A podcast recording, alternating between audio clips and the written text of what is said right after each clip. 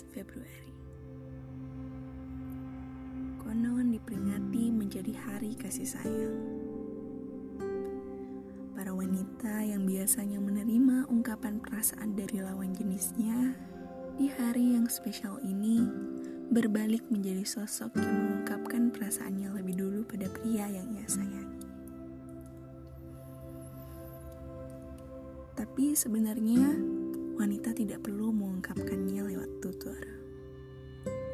Terkadang perilakunya justru lebih tulus. Kalau dipikir-pikir, sejujurnya bukan hanya 14 Februari yang dinamakan Hari Kasih Sayang. Menurut saya, Hari Kasih Sayang bukan hanya ada setiap hari.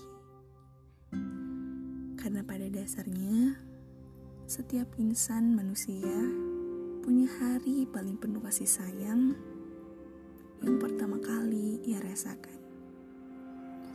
Ialah hari di mana kita dilahirkan di dunia.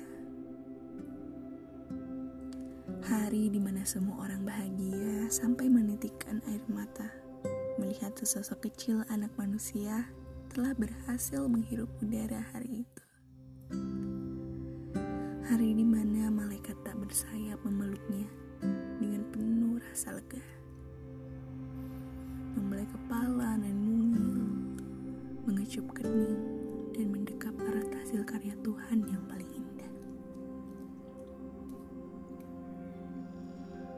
Terima kasih telah hadir.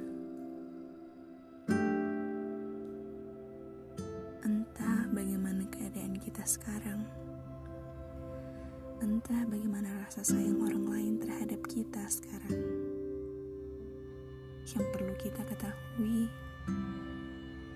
bahwa kita pernah benar-benar dikasihi. Walau kita tidak ingat seberapa indah kasih sayang yang diluahkan hari itu. Kamu, aku, dan kita sama-sama